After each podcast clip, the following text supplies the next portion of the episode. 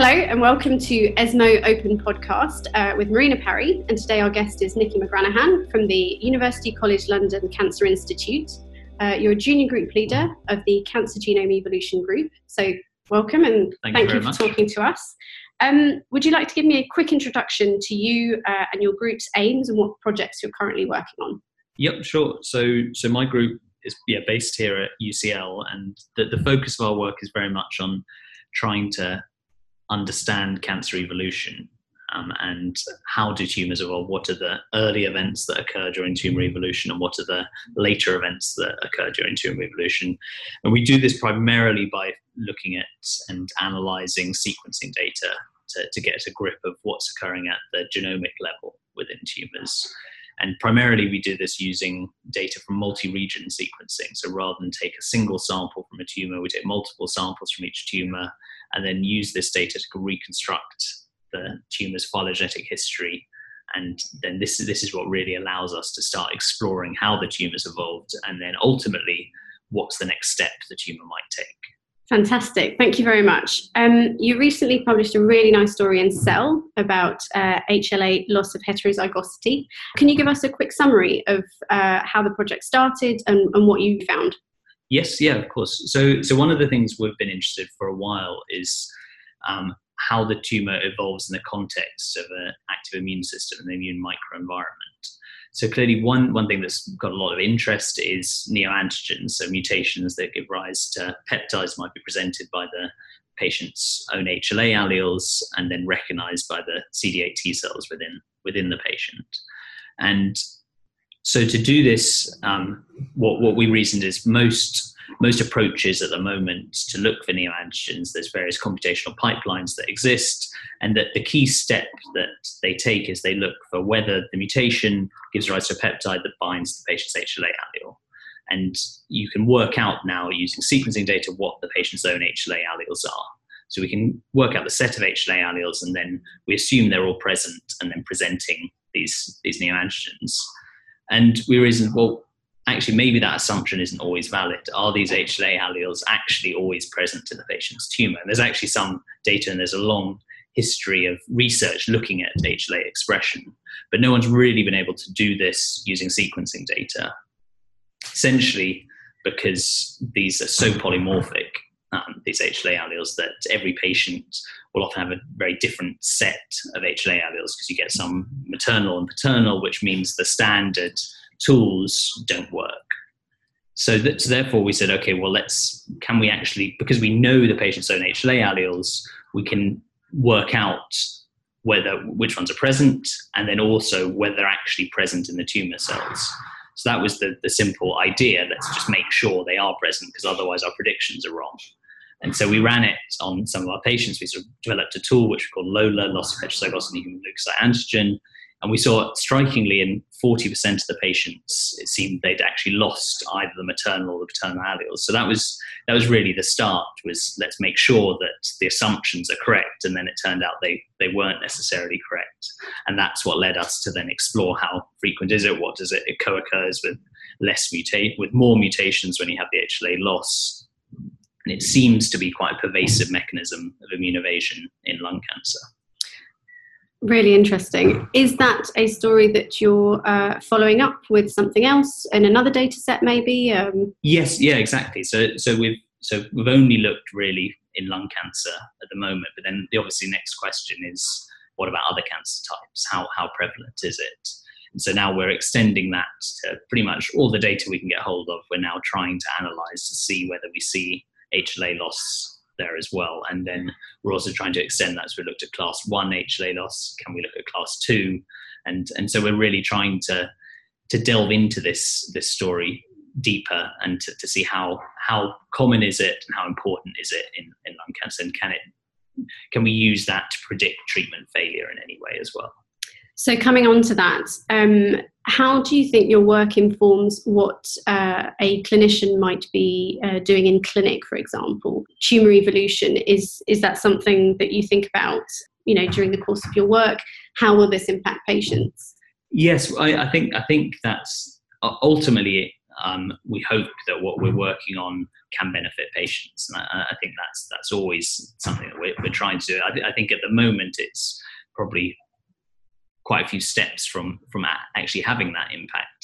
And the, the first step really is um, trying to understand how the tumor is evolving. What are the key steps in, in, in that, that occur during tumor development. And I think if we understand that, we'll, we'll be better placed to design better therapies, and and also even for the therapies exist that exist, do we can we know a priori which ones are going to work on which patients and which won't?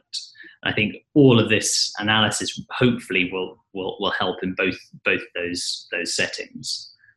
So, in your conversations with your clinical collaborators, what sort of treatment do you imagine would come out of the work that you do? Things like treatment holidays or things like potentially targeting the driver mutation at a particular time and then switching treatments? Is that the sort of thing that you think of? Yes yeah that, that's, de- that's definitely something that we're, we're, we're very keen to explore further. I mean ultimately i think the, the work that we've done on heterogeneity to try to explore which alterations present in every cancer cell and which are only present in a subset of cancer cells, that obviously leads to the hypothesis that if you're targeting something that's present in a subset of the cancer cells, then they may be effective, but probably only for the subset of the cancer cells. And if you are not, if you're only destroying some of the tumor, then you might be selecting for other aspects and other other phenotypes, which mean that you're not really as effective as you as you could be in, in terms of the treatment. And, and that's something we've been looking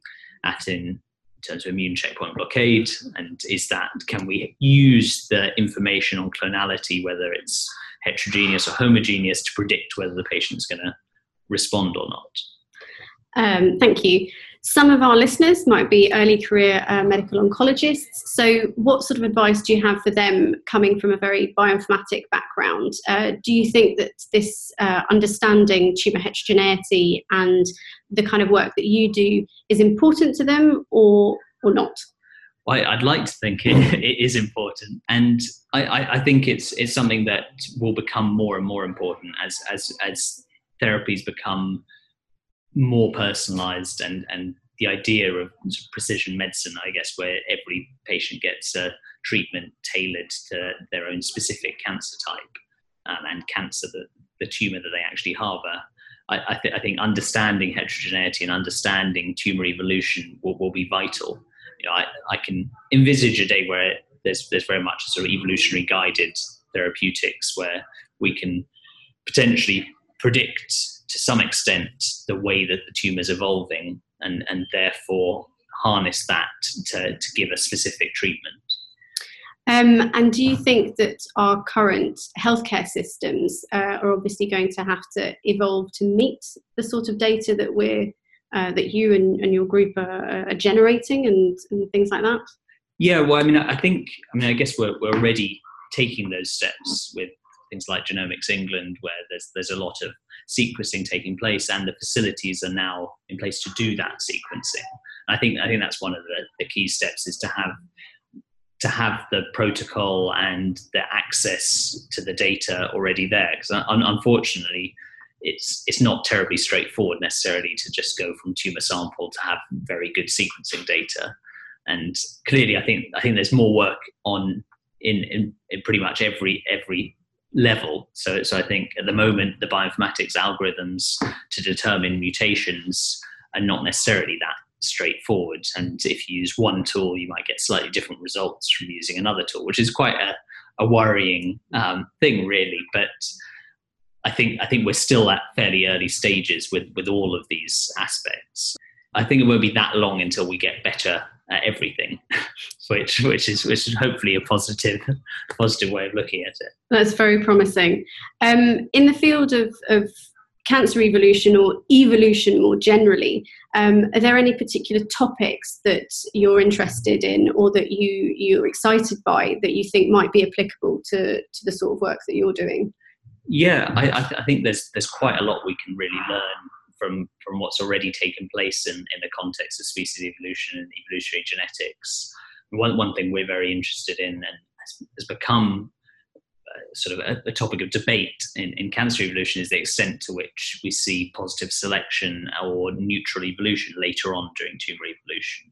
So if, if we see positive selection, then that it implies there's certain events that um, are, are harboring that the tumor harbors which confer a mm-hmm. fitness advantage to those cells. Whereas if we see the tumor evolving more neutrally, then it's just that events occurred early that were selected for, and then later on, it's it's essentially just accumulating mutations at random, and there's there's no fitness advantages. And they, they might also predict the extent to which we see heterogeneity in these tumors. So, so I think understanding these will help again give us an idea of whether we can predict tumor evolution or not. Because if it's neutral, then it might be harder to predict the next next step, and also the extent to which treatment itself imposes a selection barrier.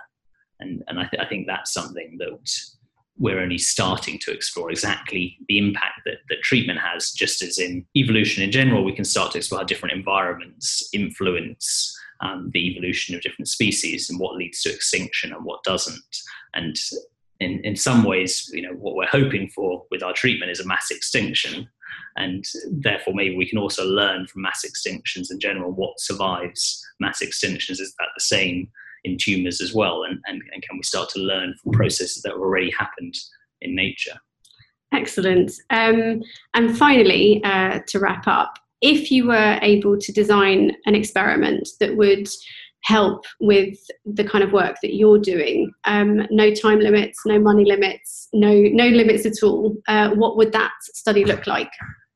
That's that's a, it's a tricky question. Uh, I, I would say in general one thing we're, we're lacking is that we have single time points. And so we've we have data which which makes sense from when the for instance, patients where there's surgery with curative intent, then we remove the tumor and we can sequence that. And that allows us to look back in time to work out what events occurred, but we don't have any fossil record. We've only got the cells that, that survived. Um, and if, if we can have the more time points we have, the better we will be placed to be able to see how the tumor is dynamically changing over time, how, how much certain events accumulating and how much do we see losses of copy numbers, gains, etc., to really be able to get to the stage where we can say, okay, this is the next step the tumor is going to take. It's predictable, or we've got no idea. And I think we don't yet know the answer to that question. And is that the direction that the field is moving in? You feel temporal time points? Yes, I, I think I think we will be getting more and more data where we have, for instance, primary tumor and relapse and we can, we can also gain a lot, I think, from PDX models and uh, w- where it's slightly easier to, to have multiple time points because clearly it's, it's all subject to data availability. Excellent. Uh, thank you very much, Nikki. Uh, you can find more podcasts on the ESMO Open homepage, and please follow us on Facebook and Twitter for updates.